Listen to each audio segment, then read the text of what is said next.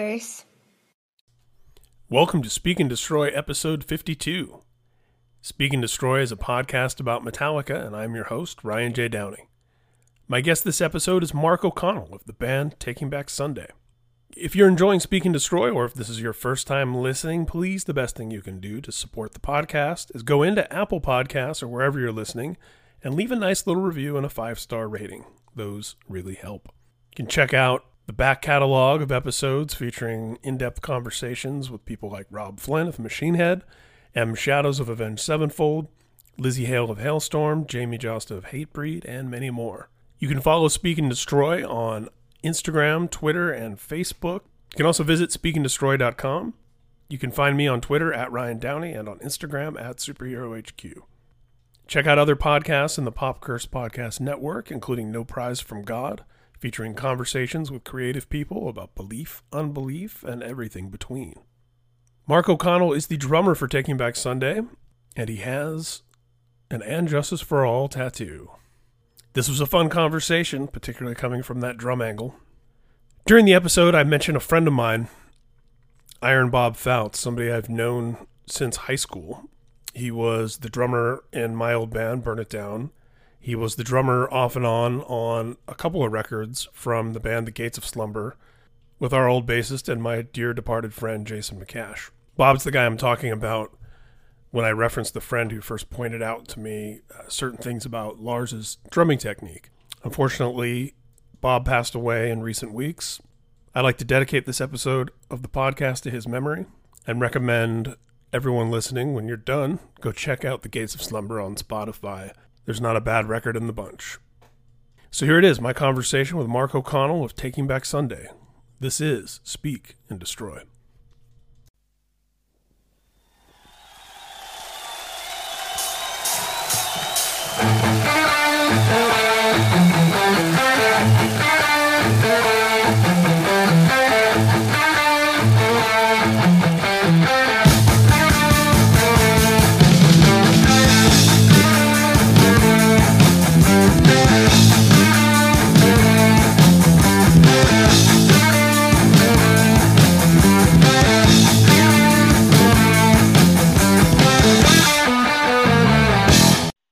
My older brother. My my older brother is that type of dude that knows every band before everybody else knows the band. So um he was the one that put me on to everything basically that I listened to. I listened to a lot of punk rock like uh you know like Minor Threat and and uh you know all all, all those punk rock bands from the 80s and the 90s he put me on to but he's also the first person to show me um Metallica. You know, like he, he showed me he he was he showed me everything. What was the uh, first Metallica thing that he put in front of you? He he got the tape of And Justice for All and and Blackened. Blackened was the first Metallica song that I heard. What a great entry point! Just so pissed. yeah, and I I was I was immediately blown away. Like, what the fuck is this? You know. At what point did you in your life did you know that you wanted to play music to go from just you know being an, an audience member and a passive listener, so to speak, to someone that wants to participate in the whole culture and be on stage? You know, uh, uh, I was spending uh, Christmas Christmas at my at my aunt's house, and um, I was you know little kid. I was just kind of rum- rummaging through their stuff in their basement, through old records and this and that. And uh, my cousin had played drums, I guess, you know, like in marching band, and they had a snare drum in the basement. And I asked my aunt, "Yo, can I take this home with me? I, I really I want to play with it." And she said, "Yeah, sure, take it." and um it, it, like it, it was i don't remember not wanting to do what i'm doing now you know like being a drummer in a rock band that's i it was immediate That's killer. Um, who were some of Yeah. the who were some of the uh, earlier drumming influences, and what do you think it was about drums that uh, you know some people immediately are like, I want to be a lead singer. Some people want to learn how to shred the guitar solo. Like, what was it about drums that attracted you, and who were some of those drummers? you know i i I- think maybe it was just the fact that i i saw that drum that night and i took it home and then that was it like i, I didn't even really think of it you know it wasn't a it wasn't a thought it was just like well this is who I am now. But I mean, as for drummers, like the first drummers that I, I really loved were Keith Moon and John Bonham. Nice. So, where was Metallica in their career when you discovered them? Like, you hear the And Justice for All tape, you get into the band. What, where were? Do you remember kind of what era that was? It was when And Justice for All came out. Oh, nice. Okay, so probably Yeah. 88, 89 in that in that area somewhere. Yeah. Yeah, and you know the the reason like I didn't see the video right away because my mom, my mom, uh, for whatever reason, we were not allowed to have MTV. Actually, I, I know that reason. Um, uh, the do you remember that video, the the song "I Touch Myself"? yes, uh, the Divinyls, I think. Yeah, Yes, yes. I remember I'm watching MTV and that video came on and my mom flipped like, "Oh God, what the hell is?" You know, just screaming, and MTV was gone. Um. yeah. So, but yeah, I didn't see the video right away, and at some point, you know, we, we were allowed to have it back. But uh, My older brother yeah, and I that- had a had a similar situation where my mom walked into my brother's room and he was listening to Prince and the song "Darling Nikki" was on. She was just like, "What the?" and then that turned that, Yeah. tur- that turned into a big argument, and then later uh, a, a negotiation where my brother was allowed to listen to Prince, but not that song. he just That's had, had to pick up the needle on the record player and skip that song when it was about to come on. you know, one thing that that now being an adult, um, that that that blows my mind is that my mom did didn't care that we listened to Guns N' Roses. Like Appetite for Destruction was a thing that we were allowed to listen to loud and clear. And um now, like listening when I listen to Appetite, and I'm like, I I can't believe it, man. Like the it, little kids listening to this shit, it's a kind of amazing. uh, you know, our parents as they were kind of trying to figure all that stuff out, the arbitrary decisions that would be made. Because yeah, I had a Yeah. I had an experience where my my dad and, and stepmom who were you know who I was with in my teenage years, they pretty much left me alone about music, and then one day my stepmom was doing some Christmas shopping at one of the record stores in the mall, and whoever the clerk was was like, "Yeah, so uh, what kind of stuff is your stepson into? Let me let me help you out."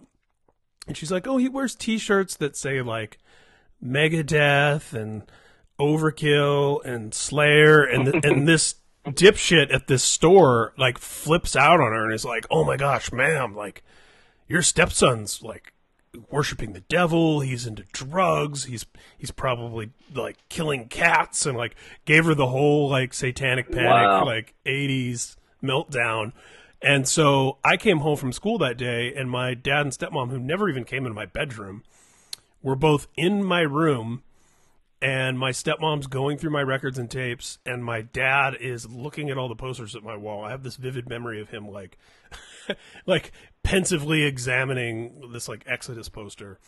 And uh oh, you know, and of course, I've been programmed by metal in the late 80s to live in fear of your parents like sending you to be deprogrammed in a camp somewhere. So I'm like, Yeah. ah, I'm like, you know, it's a nightmare walking in there. And at the end of that whole big discussion, the agreement was that I would get rid of anything that was satanic. But the amount of homework that they did only went so far as that conversation. It was up to me to ten, then sort of tell them like, okay, here's the satanic ones, getting rid of them.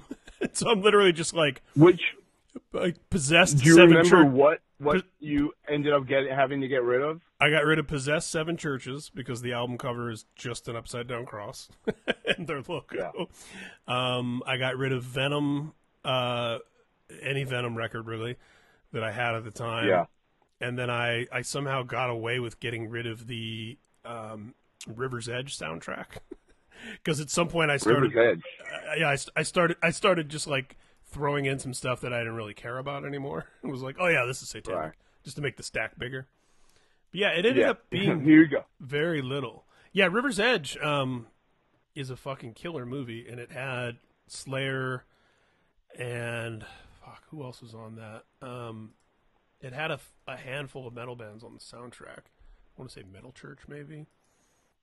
Um, looking it up right now. Yeah, Hallow's Eve, Fates Warning, Slayer, Agent Orange, Burning Spear and a band called the Wipers that I've never heard of.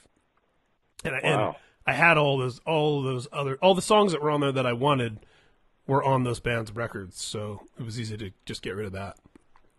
Right. Yeah, you should check out that movie. It has uh, Crispin Glover and Keanu Reeves, and um, Really? River's Edge it's called? yeah, it has uh, it, it's about metal and murder. it's basically That's awesome. yeah, basically uh, um, one of the it's about these like teenage headbanger near do wells played by Crispin Glover and Keanu Reeves and Ione Skye. Um, Dennis Hopper's in the movie. He's like one of the grown ups. Oh wow. Um, and uh, yeah, one of them kills his girlfriend, and then it's just sort of about the aftermath of that. Of like, Crispin Glover wants to like help him cover it up, and they should all stick together. And then like, you know, Keanu Reeves is kind of like the hero, who's, like, you know, obviously thinks it's fucked that their friend strangled his girlfriend to death. Um, but it's just like a cool, moody, very of the time. You know, Keanu Reeves and Crispin Glover in leather jackets being metal. Man, I, I would love to see Crispin Glover in a, in that in a movie that you just you know that, that sounds sick. Yeah, it's awesome. I, I definitely recommend it. And the uh, the I'm trying to remember. I want to say the guy who directed it did more more TV than movies. At least now, I think he's. I want to say he directed some Deadwood and some Breaking Bad. Even um, like he went Oh, on. He went on to do some like super legit stuff. But yeah, River's Edge, 1986, I believe. I'll put I'll put some info in the you. show notes. Yeah. Uh, so Thank you. so you hadn't seen the video. You're getting into And Justice for All, and then how did it sort of spiderweb for you into, you know, going into the back catalog and checking out other bands in that scene, and you know, were there magazines Um, that came into play? Like, what what was your next step forward? So I I always had uh very big problems with school. I just couldn't do it. I couldn't I couldn't understand anything, right? So I would have to I would have to do all this extracurricular work. I had speech and I had you know uh you know, uh, you know, I had to, I was the dude that went to all the extra classes, and in high school, I, I was the guy that was in, the, you know, the the um, the learning classes. But anyway, when when I was younger, to get me to do schoolwork, my mom promised me one tape a week, or you know, one tape every two, whatever it was, and um, because I like And Justice for All so much, the next album that I went to go get was I, I just I remember like looking through it and I got uh Ride the Lightning. And so that was just how pretty much I I, I loved that band from from day one. And uh like I I still remember putting Ride the Lightning on on my on my jukebox and hearing the guitars in the beginning and being like, yo, this is wrong. This this is not the band. And then when it kicked in, like my mind was blown again because Fight Fire with Fire, like I, it was just mind blowing how fast it was, and you know they were just a band that no one had ever done that, and no one still really can compare at all, in my opinion. So that was pretty much how I got all, all the stuff. Wh- What was your um, first time seeing them live? um first time seeing them live it it I wasn't I was like older I was probably in my 20s I was probably like 22 23 something like that but at MetLife at MetLife uh stadium in New Jersey Nice. Do you remember? Do you remember what the bill was? you know what I I don't I don't remember I when by the, by the time I got there I was annihilated I actually bar- I barely remember the show but that was that was the first time I saw them. You know, but I did just see them recently at Nassau Coliseum here in Long Island, and in, in as I remember it, like it was by far the best show that they put on ever. They're so good. in my in my experience. Right, right now, even in just the last few years, they're they're so good. I I feel like you know because I saw them maybe when Death Magnetic came out, and um, it, it was a lot better to me than than uh, I don't know. Maybe it was just a selection of songs that they picked, but it, I had a lot more fun. So through the course of doing this podcast for the last couple years, um, I've had Igor Cavalera, uh, Mike Portnoy, uh, you know, a, num- a number of different drummers come on the show, and I love having drummers come on because I love talking about Lars.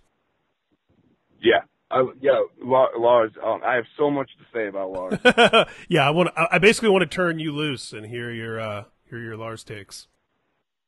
Well, one one thing, and, and it, it bothers the hell out of me. Like, but one thing is before Taking Back Sunday plays shows, um, the last band that I put on before we go on is usually 95% of the time Metallica. And and if we have a friend there or someone else is in the room that's not in the band because no one in the band would ever try to bring this up to me.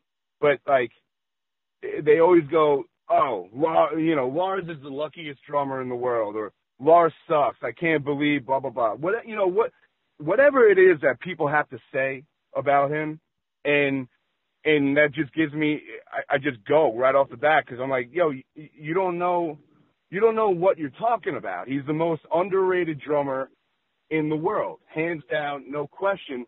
Like, because you you know you're also forgetting like, you know these people that say this is like, are are you thinking this through? What what you said like, if you hopped on a, if you hopped on drums right now, could you play Fight Fire with Fire all the way through? Could you could you play Dyer's Eve? Could you play Damage Inc? Could you play one? Could like could you play these songs?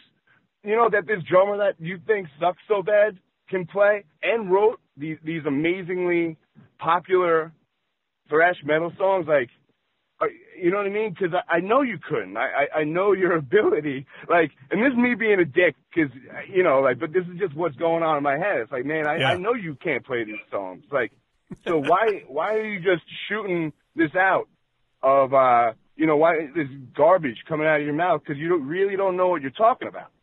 And that's to say nothing of, and I talk about this all the time too, of course, as true fans of this band know how paramount Lars's role has been from the very beginning in literally forming the band and finding the people in it all the way through today. You know, whether it's being the chief kind of archival person that, you know, has the lists of every show they ever played and the set lists and the memorabilia and all that stuff to of course being the the only guy that's in the room with James Hetfield when they're writing who's arranging right, those songs to you know it's like uh, Enter Sandman arguably their their biggest song. It's basically one riff the whole way through. It's a Kirk Hammett riff but it was arranged by Lars. Like he literally was right. like yeah take that riff and do it this way and put the little tail here and whatever and it's like that's what the guy does, and you can't deny. You know, I- will tell you one of the things that makes my blood boil the most as a fan is when people will tag me or direct message me or text me, knowing how much I love Metallica, and thinking that I will find it funny. Uh, one of those T-shirts or memes with Cliff that says it should have been Lars, and it, it, that's it, that's horrible. That's ho- that's not funny at all. No, and it pisses me off on a human level, first of all. Secondly, as someone who loves comedy and particularly dark comedy, it's not particularly clever or funny. And lastly, no. there's a few things about it that people just don't understand. One is that um, without Lars Ulrich, the Metallica that we know and love and the one that became of a size where most people making that joke were even aware of them – was largely due to his input and his creative decisions and his business decisions and so on. And also, there's this fantasy, you know, much like a James Dean or a or a Jimi Hendrix or you know, a lot of these figures who were taken from us so early, they didn't get an opportunity to go on and make new choices and make decisions that maybe their fans don't like and change and progress in different ways. And and the thing about Cliff is you know, not only was he and, and continues to be a big component of the soul of the band, but he was the guy that, you know, was listening to Lynyrd Skynyrd. That was, you know, like uh, when I had Michael Alago, the guy who signed them to Elektra Records, on the show, he was telling me about. I, I, I saw I saw that documentary. That's really cool. You had him on the. Show. Okay, yeah, he was he well he was telling me about the band coming to Elektra for the first time, and you know everybody's getting their armfuls of of free promos while they're there. And he said the first thing Cliff asked him for was Simon and Garfunkel, and he was serious. You know, he's like, "Got any Simon and Garfunkel?"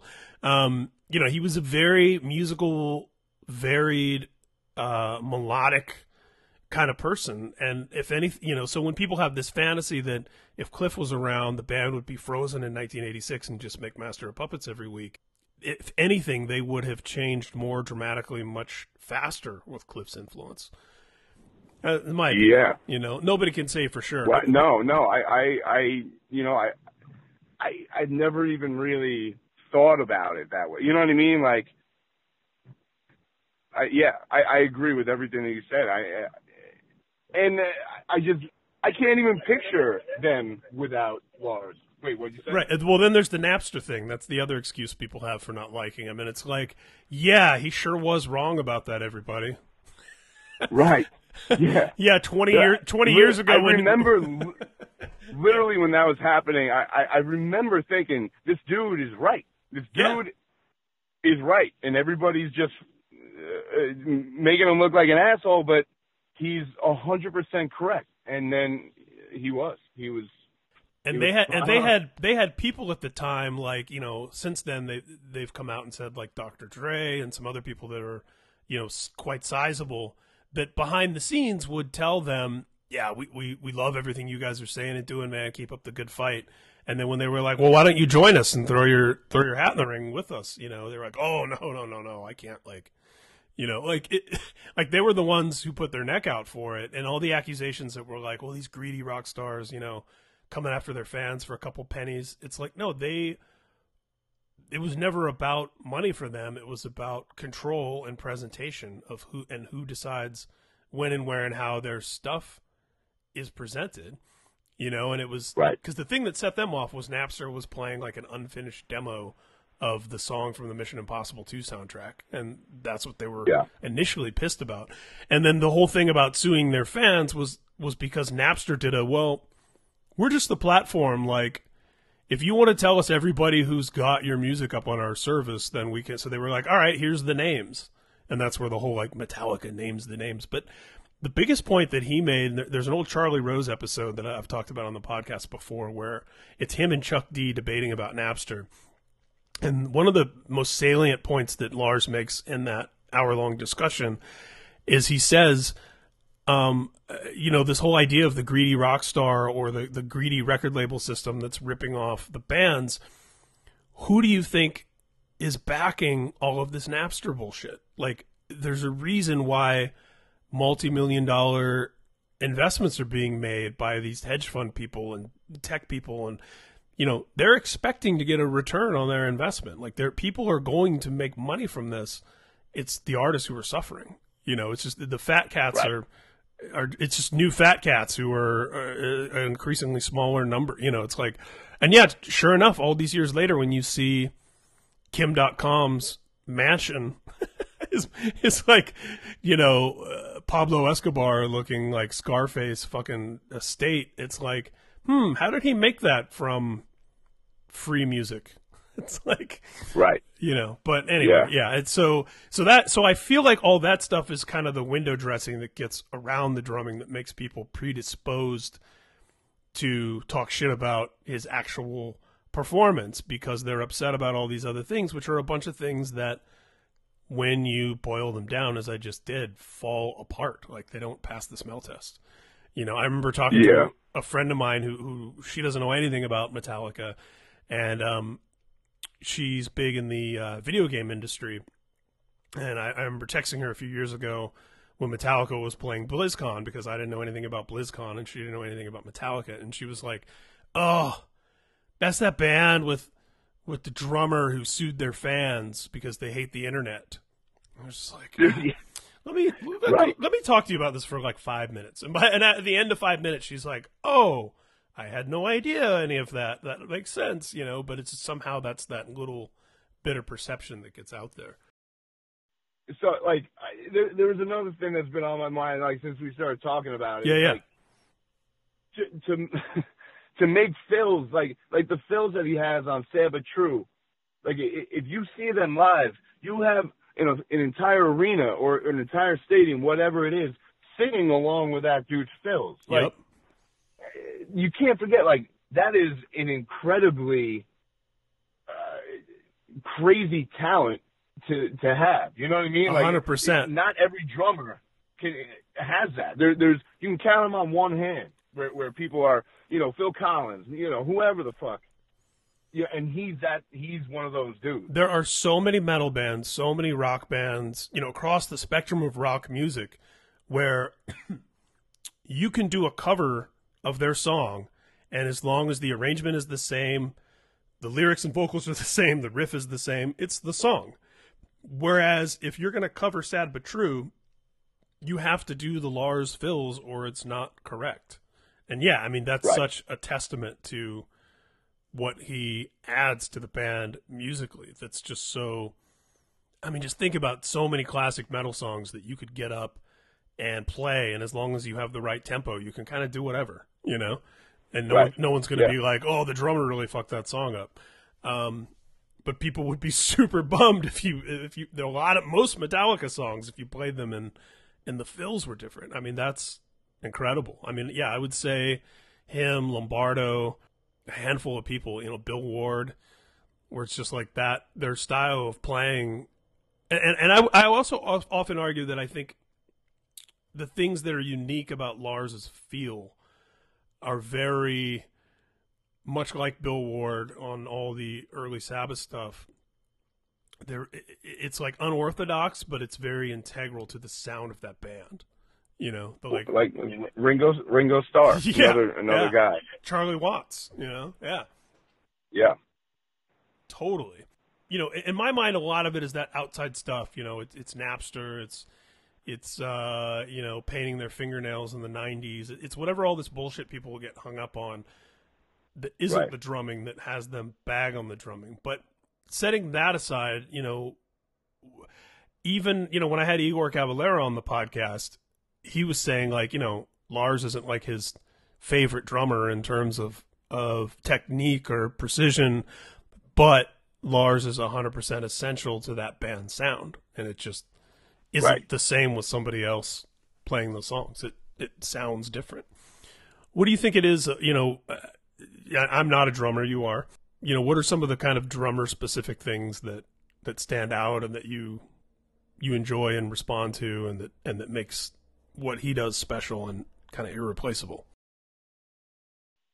um there there's certain things in his drumming that like if you're not listening to exactly what he's doing it, it it'll you're not gonna you're not gonna hear it but like there's certain hits on the snare drum where he hits the cymbal and the snare drum at the same time in a way that no one else does that and it's it's hard to explain like if we were here if we were sitting in a room together I would I would play you a song and then go, there it is. There he just did Hmm. it right there. Yeah. And um, I, I I mean I've stolen that.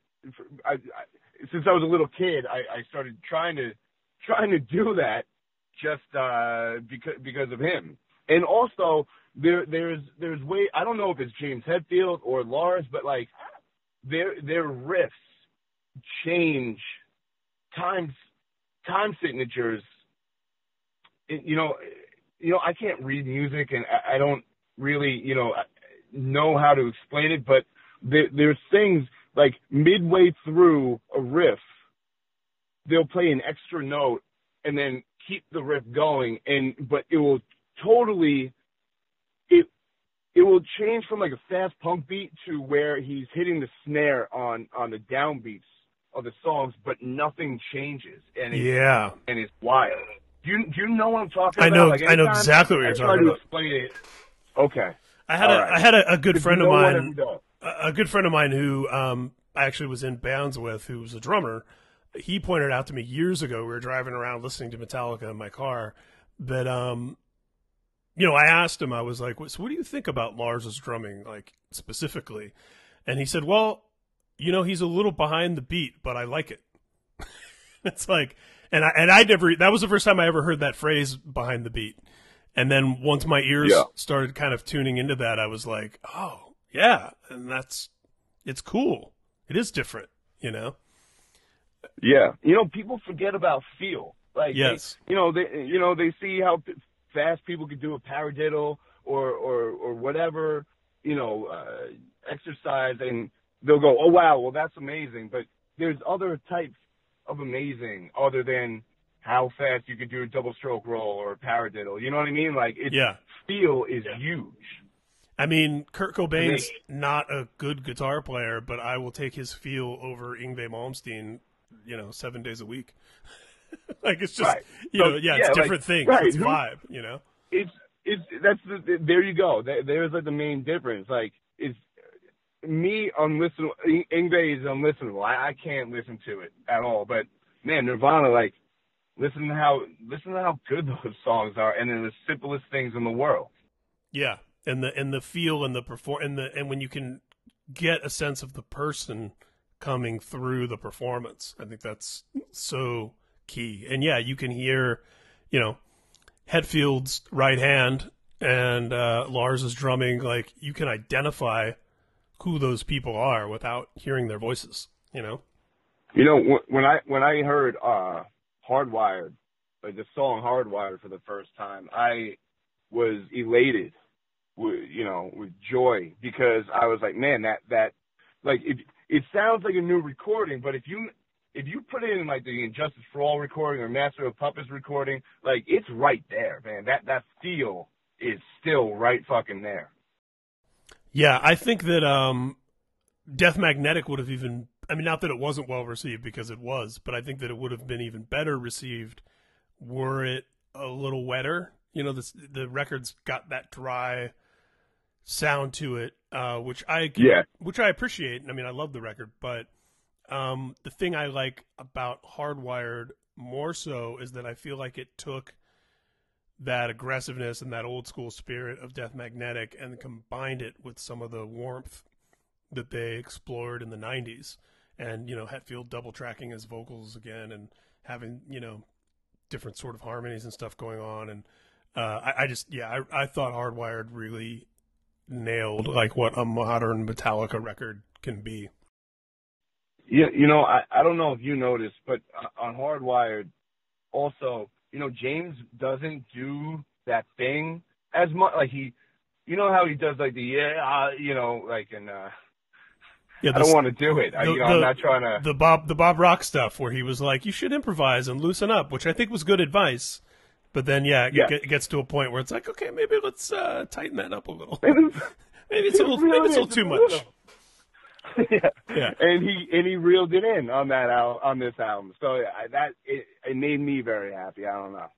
Yeah, and I thought uh, lyrically too, Hardwired is just some of his best stuff in a long time. I mean, Yeah. I you know I always dig his lyrics, you know, throughout and throughout and throughout, but especially especially that record though, it's got some real gems. I was going to talk about Nirvana real quick. Like I was Yeah. listening to Nirvana recently with a friend. We were, we were drinking a little bit, and uh we were both in awe. Like kind of just like how did they how did they do this? Like how did they take these songs that are just? It sounds like he just shit them out, which I'm pretty you know, yeah. and and they're just so fucking good. Yeah, it's like the Beatles or something, you know, where it's just like, how did this endless, like, vibrant creativity in such a relatively short window of time come out of these people? Right. You know? Yeah. Exactly. It's insane.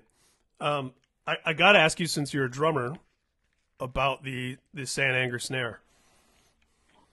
Uh huh. Um, uh, you know, I I it's not my favorite thing in the world. yeah. You know, I'm not gonna lie. Uh, Saint Anger, you know, it wasn't my favorite. You know, uh, the, the song, the the main, the single, it, it was good, and um, but that snare sound, you know, I didn't love it. I, you know, I, I you know, the, he's not all great all the time, I guess. So no, I, I wasn't. I was not a fan. and I don't bring it up to pick on him. I just I I, I think there's a certain punk rock uh, iconicalism to having such an obnoxiously difficult to listen to snare sound. I, I get what he was going for, but you know, after a while in the album, it, it does it is very upfront and very uh abrasive, I guess. It's abrasive. I, I got to spend some time with Steve Albini, um, gosh, probably almost like 15 years ago, uh, when Saint Anger was still the current Metallica record. And mm-hmm. he, he was kind of obsessed with that terrible snare sound. And he was like, you know, they made like a three hour movie about the making of that record, and never once did they talk about the fucked up snare drum. it's like he's like, I want to see. Amazing. I That's see really, a, really funny. He's like, I want to see a three-hour movie about that. That's funny. Yeah, they should. That that would be three hours. That that would be. Uh, I'm sure you can get three hours out of that conversation from people. So, dude, how many drummers go into the studio for the last thirty years or whatever, and say, "I want the Black Album drum sound"? I I just did it. I, there you go. I just, I just literally I, I produced an album recently. Uh, this, this band called Rebelmatic, and I just kept on telling the dude that mixed it like you have to make it sound as much like the Black Album drums as you possibly can. Perfect. So yes, that happens constantly. I'm sure. The guys in Black Veil Brides made a record with Bob Rock a few years ago, and CC, their drummer, was telling me that you know, the first time he sat down with Bob, and Bob was like, "So, what are some of your like, you know, drumming wise? What are some of your favorite sounds? What are some records you like? What do you what do you want to go for?" And CC was just like, "Um, the Black Album." like, yeah, that one that, that, one? that that record you made. like, can we do that? Yeah, it's just Man, such Black a... Brides worked with Bob Rock, huh? Yeah, they did. They did a, a whole record with him, and they were com- and they were coming off of working with John Feldmann, who's a very much like vocal driven you know everything's kind of built around the chorus and then you sort of put everything together and and Bob Rock is much more riff and kick drum and I think right. the uh, the two guitar players in that band and the drummer especially really loved that Bob Rock experience because it was it was so different you know nothing against Feldmann, but it was so different from right. the way they'd made records before yeah that's awesome I, I would love that yeah, he's uh been trying. I've been trying to get him on the podcast, Bob Rock. we we got we got connected over email, but it didn't get any further than that. How did uh, how did how did the conversation with Mike Portnoy go?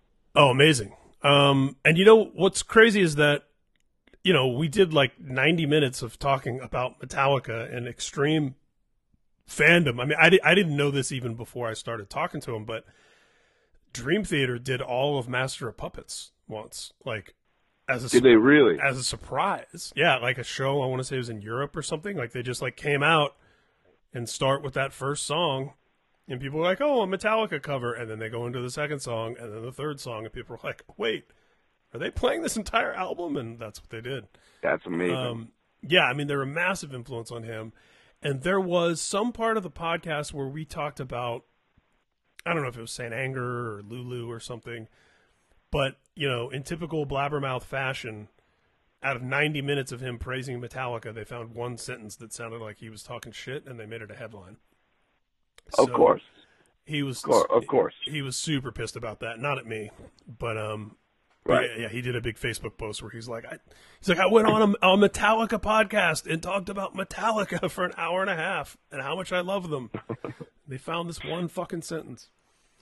But uh, yeah, yeah, he he's great and and such a such a fan and obviously he's had such diverse experience playing with so many different people and he's like you too he's uh, a consummate defender and uh, you know flies the flag for Lars's musical contributions for what he does yeah man behind the drum kit that you know? that that that makes me like Mike Portnoy you know not like I you know just so much more actually he's he's from I live in Long Island. He he's from the town that I live in, in, in Long Island, in Long Beach.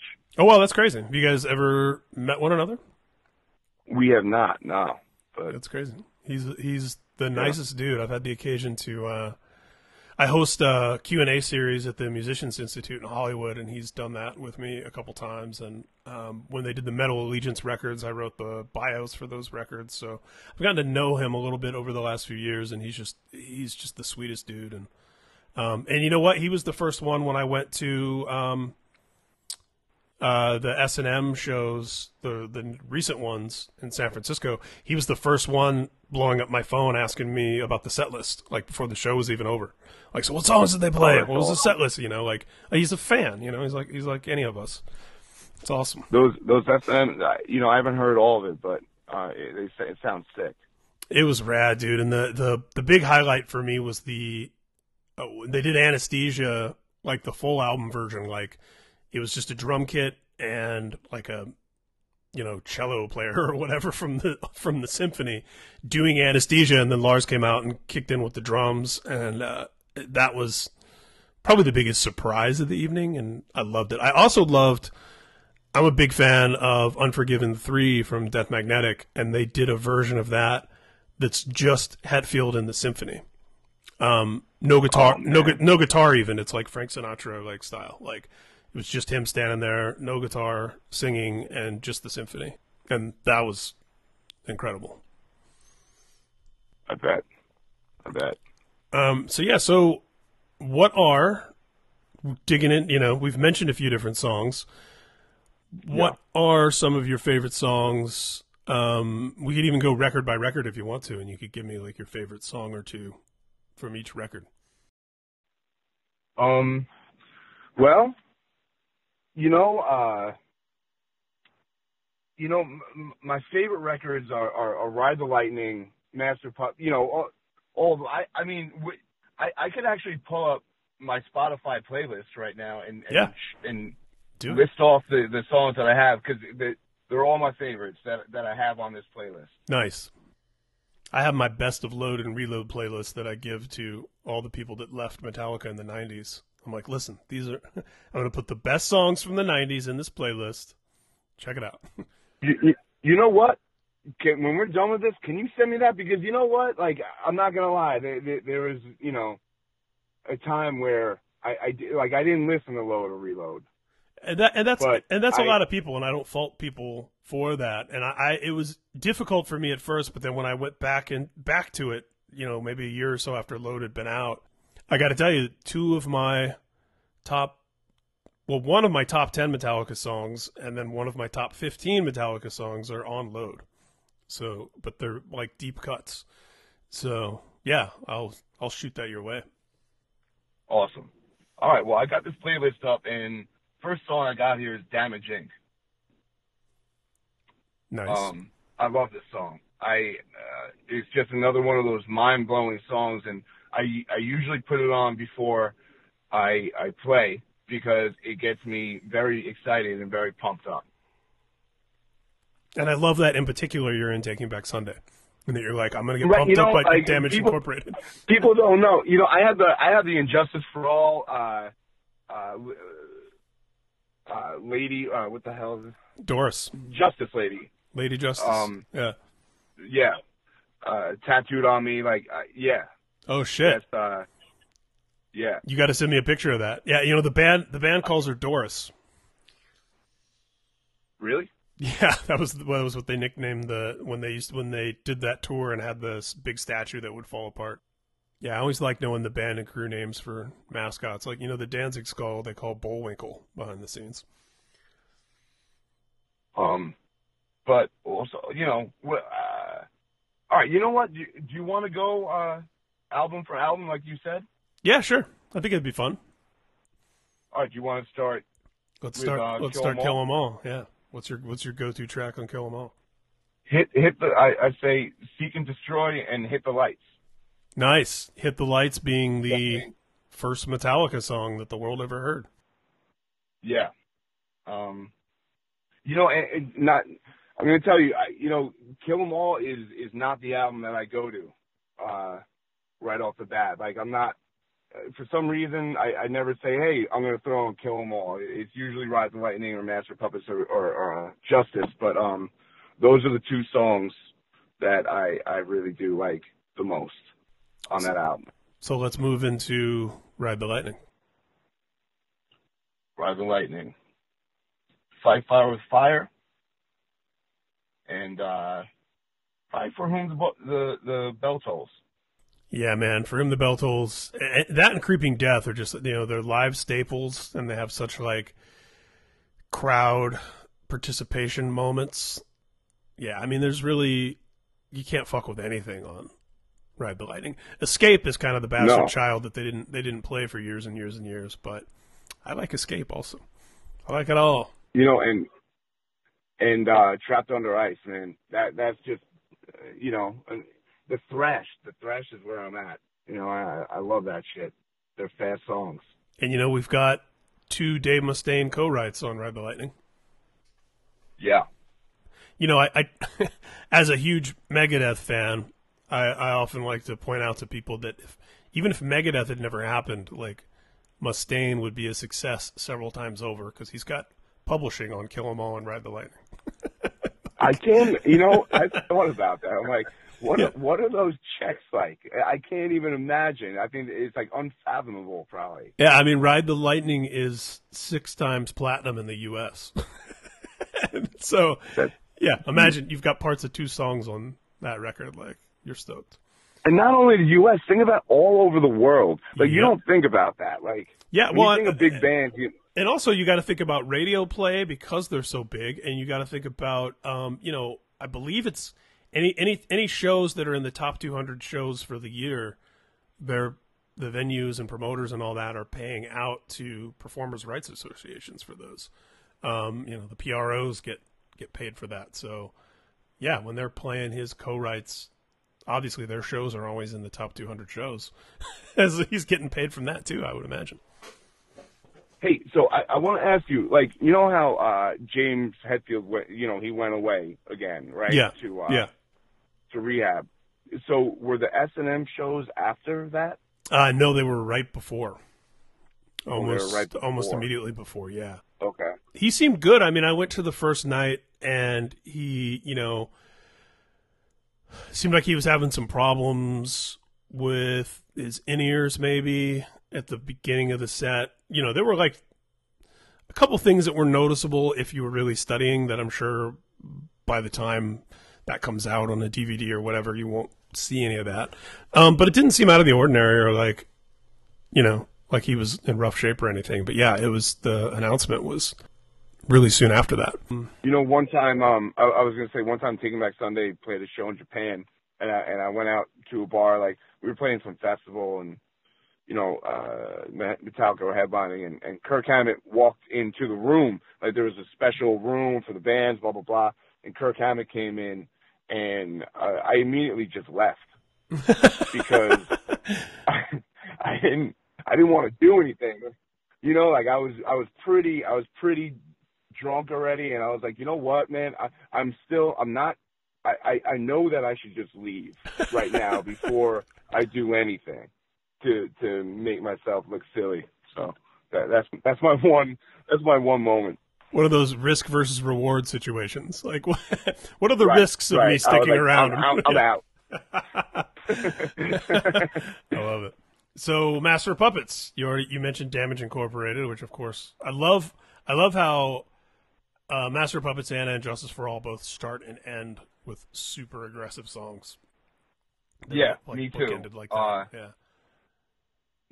Those, those might be my you know like two favorite Dyer's Eve, but uh, uh you know um, um damaging definitely and and battery. You know you can't fuck with battery. Battery. You know they didn't play battery the last time I saw them at, at Nassau Coliseum. I think they were like switching back and forth from blackened to, to battery. So I was pumped that they played blackened, but um man, I really wanted them to come out and play that shit. But uh yeah, that's that's Yeah. gotta be that's gotta be my those two on that album. Unbelievable. And then yeah, you you mentioned Dyer's Eve. You know what? Um, let's pause actually because in between Master of Puppets and Unjustice for All was the Garage Days re revisited EP, the old five song Yeah. version. Um, Yeah. let's talk, let's talk about Garage Days for a second. I you know like a lot of people, you know I had had overlapped with the punk scene and I had a really good friend who was a punk kid at that time who had told me about the Misfits, but I I never really dove in until that Garage Days EP, and then seeing them wear Misfits and Samhain shirts in every single photo. That's that's when I really got into all those bands. Yeah. Um, you know, I didn't either, and I'm not gonna lie, I, I, I still didn't. Like, you know, all, all my friends are so pumped about the Misfits. You know, they they just played Madison Square Garden, so a bunch of people I know went, and um, you know, it, they weren't. They were one of those bands. Like I didn't hear them when I was young, so I, I still had never really, I've never really gotten into them. I've got bands like that. And I know that's not the coolest thing to say. No, no, I've got I've got true. bands like that personally that I just didn't vibe with at the right time, and then it sort of feels like Right. it's too late now. you know, like Right. um, You know, yeah. yeah. If you show a forty-year-old Minor Threat for the first time, like they're usually not going to be that into them. exactly. yeah, even the Bad Brains, who are one of my favorite bands of all time, I've tried to get people that miss them in their formative years into them now, and and it never works for whatever reason. Yeah. I know that's like, dude, sacrilegious. You gotta hear I Against I, man. You're gonna fucking love it, and you put it on. I'm like, yeah, they're like, what the fuck is happening? yeah, totally. eh. Right. Uh, do you have do you have stuff from Garage Days that stood out for you?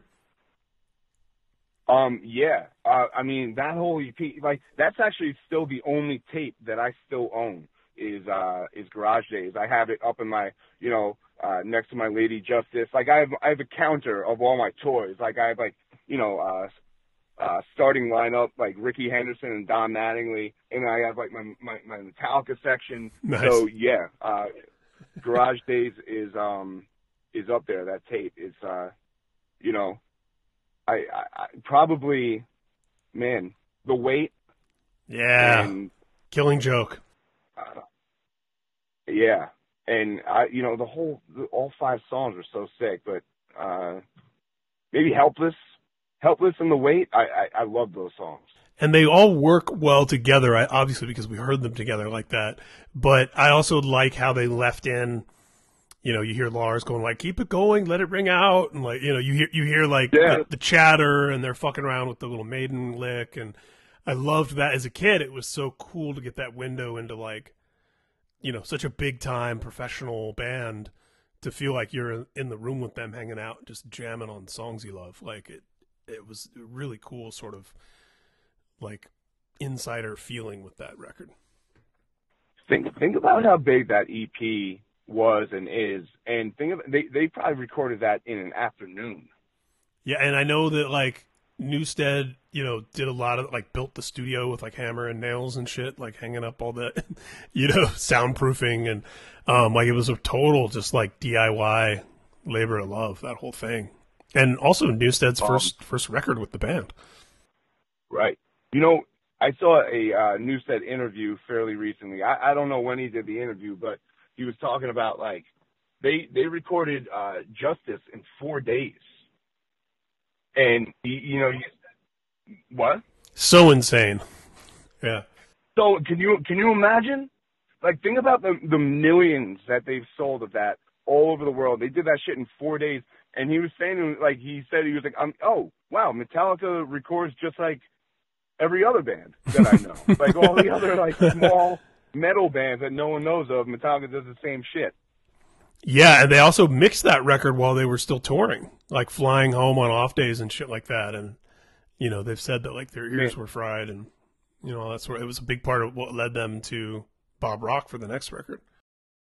You know what though, man? Like that, that's another thing to talk about. Like people, oh, you know, that's another thing to say. Oh, the too bad the mix sucks so bad on that album. And like I, I understand what they're saying, but like to me, like the the guitars on that album and the drums, they fucking they're brutal. Like the the guitar, like that chug that they have, they never they never got that again, and I, I kind of miss that because There's something There's something- specific I about know. it. Yeah, there's something to it for sure. And even Newsted, you know, famously, you know, people do their mixes like And Justice for Jason and all that stuff.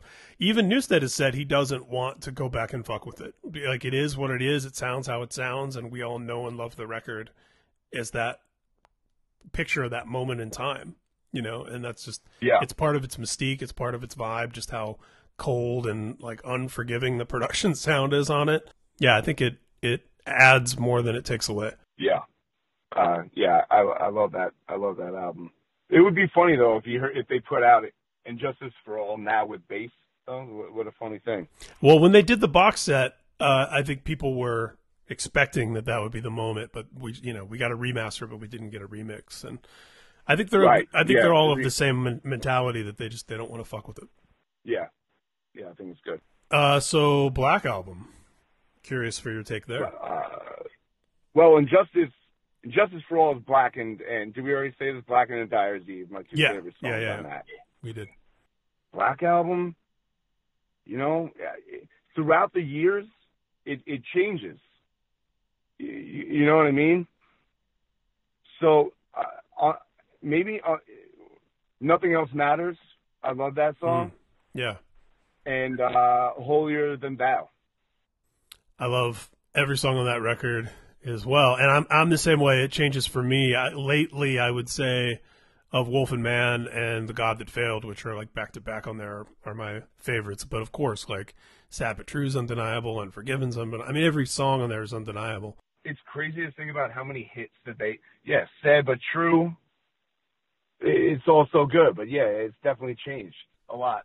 You And, and that's what I love Uh, about these types of iconic bands, where you can discover and and uh, immerse yourself in different little nooks and crannies of the catalog at different times in your life. it's kind of like the Beatles. You Exactly. know, sometimes I yeah. want to hear Revolver, and then sometimes I want to hear Abbey Road. You know Yep. what I mean? Yep. Sometimes sometimes you want Dark Side of the Moon. Sometimes you want Wish You Were Here. Right. Um, Um, so yeah, so we talked about load and reload. You were you kind of dropped out in that era. Do you remember? Has anything come across your radar since? And I'm going to get you my load reload best of playlist. Anything crept in across your radar since where you were like, that's kind of cool?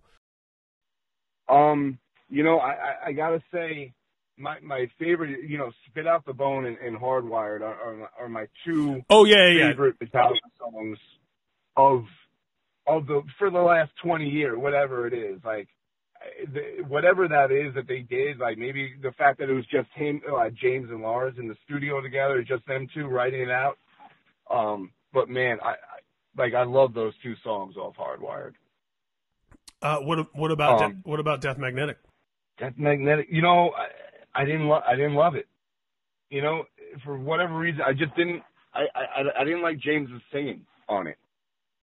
I've heard that as uh, a complaint from people. Uh, the vocals, not necessarily his performance, but the way they're tracked, and obviously the whole like you know brick walled mastering debate with that record. There is a version of it that was mastered differently for uh, Guitar Hero, and I actually that's my go to in my personal iTunes if I'm going to listen to Death Magnetic these days. I'll usually pull that up.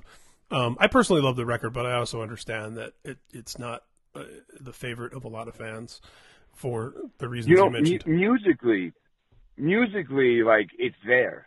You know, um, the riffs are fucking slamming, and and the drums are just, you know, it's there. It's just, yeah, it was the vocals for me that I I, I just couldn't get down with. for me, All Nightmare Long is the untouchable track on that album, and you could drop that one All right. anywhere, anywhere across their So, catalog, and it would fit in. Do you do you have do you have Spotify? I do. So like, is that load and reload? Is that like a playlist that you have on, Yeah, I will- Spotify? I'll literally send you a link to it. I appreciate that. So yeah, and we kind of talked about Hardwired, and you mentioned you know you don't hate Saint Anger the song. Um, for No, me, no. for me, I always tell people there's a version of All Within My Hands that they did at one of those bridge school benefits that's acoustic, and Yeah. I love that version of that song. To me, that's the best thing that came out of the Saint Anger record, other than the fact that it saved the band and kept them together. that's the best thing that came out of it. But musically, you know, and I and when I see them live when they break out frantic, I don't hate it, but um, but that's not a record that I go back and listen to ever. So. What's your What's your thoughts on uh, the the um the uh, album that they did with uh, Lou Reed? This is my Lulu. this is my short version of my take on that, which is I understand why it happened. You know, they did this rock and roll Hall of Fame thing where they played some Velvet Underground songs with Lou Reed, and then Lou Reed said we should make a record together sometime, and he was serious, and then it happened. What I wish they would have done is made that record, put it on a shelf, and then someday when they're a legacy act where, you know, God forbid, uh, a key member of the band is no longer there, no longer with us, or the band can't perform and tour anymore, and you're getting those like from the vaults box set kind of things. Way down Yeah. the road, somebody could have said, you know, Metallica did this whole like weird German opera art record with Lou Reed. Like what? Yeah, Yeah. it's fucking weird. Put it out in that context as a weird curiosity, and then yeah. But for it to come out with like shows and promo and like a uh, an almost Metallica release, I think was was hard to swallow. And I can appreciate the punk rockness that they they knew it was going to be difficult and challenging and upset people. But even me, guy hosting a Metallica podcast, favorite band of all time, I cannot make it all the way through Lulu, and I try about Yeah, I about once about once a I know. year. I try, and it just it's impossible. I'll I'll tell you what. I I do the same like so the guitar player in Taking Back Sunday is also he, he's a pretty big Metallica fan. He he he likes Metallica a lot. And like there's been times and maybe about once a year to where like we'll after a show me and him will be out at a bar and he'll go to me and like, yo, let's go back to the bus and listen to Lulu. Come on, let's fucking do it. Maybe it'll hit this time and we'll try and it's still it hasn't happened yet. But I, I swear I feel like it's gonna happen someday where we're gonna go, yo, this is actually genius. We just no one knew right? like you just keep waiting for it to click, where you're going to be like, "Oh, now I get it." Right. And uh, yeah, it hasn't Right. happened yet. Maybe someday. Is that uh, John? That's the lead guitar player. John. Okay, Uh yeah, that's John. I've interviewed. Yeah, he, he's a big once upon a Oh, time, I. I interviewed Adam uh, for Alternative Press, like Riot Fest or something years ago. But, but yeah, I don't think I've ever met any of the rest of you guys. So I, I was definitely, you know, I'm a fan, and I was definitely psyched when you hit me up, and I was like, dude, the drummer from Taking Back Sunday loves Metallica. I fucking love it. Yeah, as soon as I as soon as I uh, found out about uh, you know the uh, podcast and I listened to, it, I was like, yo, man, I, I gotta, I gotta, I gotta get in touch with this guy. At least just put it out there, like, hey, I, I'm a diehard, you know, like I'm a diehard, so I'm here if you want to talk. Fuck yeah. Um, so the last thing you mentioned your collectible shelf with your baseball guys and, and so on. What? Uh, so you got the Garage Days cassette up there. You've got Doris. Um, what else is up there? What's in your little Metallica collection? You know, I, I had a, a, a, a Master of Puppets flag at one point, and I still have the flag, but my wife made me take it down. She was like, all right. you know, maybe when I was like 35, 36, she was like, this, this has to, we got we got to bend we got to bend anymore. somewhere. Yeah, compromise. Right. So uh, that that had to come down. Um, I do have set lists. You know, uh, Taking Back Sunday was on Warner Brothers. Um, Yeah. uh, I, I got I got into a show from somebody at Warner Brothers, and then like you know I got backstage and it was I didn't get to meet them, but um, somebody oh it was maybe it was their manager because I I saw their manager, I met their manager, and I brought uh, a, a couple of CD booklets. I was like, yo, could you please get me signed these signed for me? He was like, no, I can't, but here, and he gave me a bunch of set lists. So I have a set list, you know, real nerd. It's a real, it's like my little nerd corner Yeah. Metallica. Then it's all about the nerd corner. I love it. Right. Um, and if you haven't seen them, I definitely recommend those box sets they've been doing. They've done Kill 'Em All, Ride the Lightning, Master of Puppets, and Injustice for All. Um, so, so I assume the Black Album one's coming next year, and uh, they're just fucking phenomenal. I mean, like hardcover book inside, and all sorts of vinyl, and live shows and interviews, and you know, and of course the records remastered, and they're pretty fucking Yeah. outstanding. It doesn't really get much better when it comes to a box set reissue than those. And you know, uh, one thing we didn't even talk about, you know, speaking of record labels and all that, they own their own masters. They got their masters back, and yeah, it's all coming out on their own record label. It's pretty insane. it's it's crazy. Like I saw it. Like they have their own vinyl pressing plant, whatever. Yeah, Uh, you know, it's crazy. I was I was looking through all my records the other day, and I realized I'm like, why do I have three vinyls of And Justice for All and two of Ride the Light? Like, and I realized I'm like, man, any anytime if I'm away, I just I can't help but buy it again. because it just looked Yeah. so it looks so good to me. Like I, I just have to get the vinyl again. One hundred percent. I, I got. Yeah. Dude, I I found very recently uh, during a trip to Seattle, I found a copy of "Killing Is My Business," the first Megadeth record, that has a sticker on it that says, you know, featuring ex Metallica member Dave Mustaine, and apparently that's super collectible because the Metallica camp, I don't know if it was their record label or whoever, but someone shut that down, and they it's only like a very early early copies of that first Megadeth record have that sticker on it. So pretty psyched, No way. pretty psyched to have that. Yeah, that's awesome. So yeah, man. Well, dude, this has been killer. Yo, thank you so much. I, I really appreciate it as well. It was it was fun.